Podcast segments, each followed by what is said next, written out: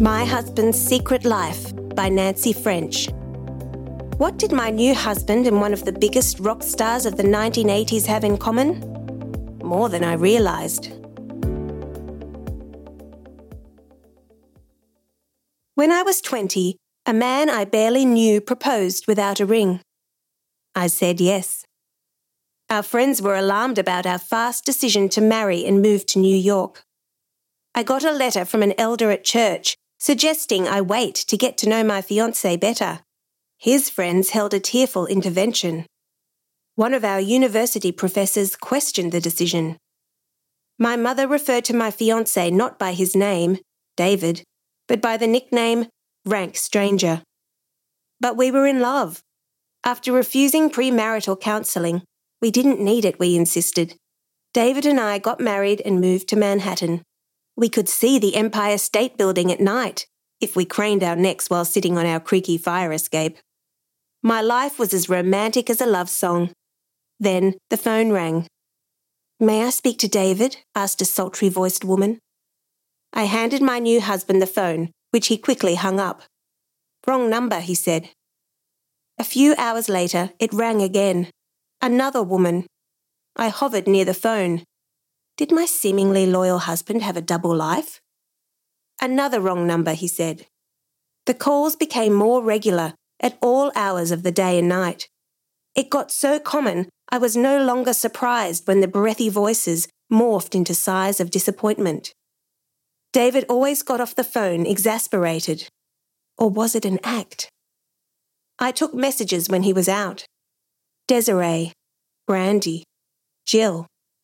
In some cases, they were testy when I said he wasn't there. One woman started crying. We were together just yesterday. Where? I demanded. In Soho, she said, referring to a nearby neighbourhood. My husband worked four kilometres away at a midtown Manhattan law firm during the day, or so he told me. Had I made a terrible mistake? My friends were right. I didn't even know him. Maybe our relationship was all a ruse. I'd heard stories of people getting married only to realise their spouse had a double life. Are we talking about the same David? Tall, blonde? And handsome, she added sarcastically. Are you going to tell me I have the wrong number? I'm looking at the note he wrote me now. She read the number. It was ours. I was confused and hurt. Instead of hearing the female voices on the phone, I heard only the unheeded warnings of friends in my head. What's really going on? I finally mustered the courage to confront my husband. Wrong numbers usually don't ask for you by name. But David was just as confounded as I was. At least he appeared to be. Finally, a man called. Sorry, he's at work, I said. All work should go through me, he spat.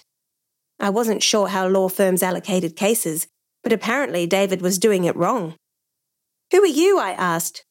I've known David for years, he shot back. The question is, who are you? He had a point. I was the new addition. I wanted love so badly that I ignored any inconvenient details, such as barely knowing the man I married. I'm his wife. The new label felt heavy in my mouth. Silence for a beat. Then two. Why didn't he tell me about you? He exploded. It was spontaneous, I said, before launching into a defence of getting married quickly, but with less enthusiasm than I had before the call started. I'll be right over, he said. Don't talk to anyone. We have to fix this. I am not a problem to be fixed. Are you? He paused and then lowered his voice. Pregnant?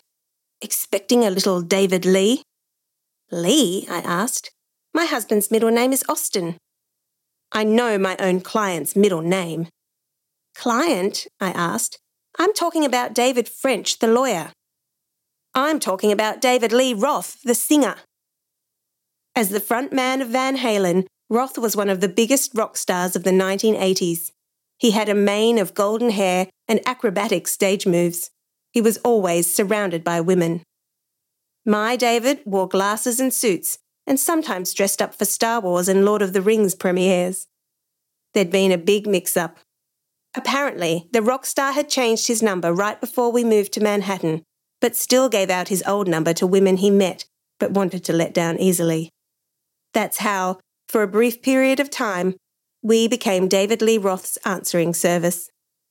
Later that year, we even fielded a call from Roth's dad.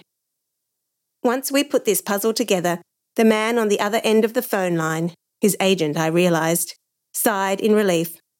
Soon we were both laughing. Neither of us had been betrayed. But during the short time it took for David Lee Roth to transition to a new telephone number, I'd started to doubt the man I married. How precarious love is, I thought back then.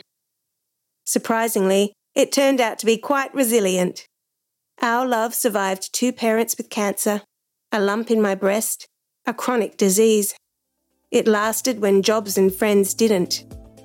It thrived through one difficult pregnancy, one premature birth, an adoption, horrible heartbreak, and unspeakable joy. As beautifully described in the immortal words of Jump, one of Van Halen's hit songs, you gotta roll with the punches and get to what's real.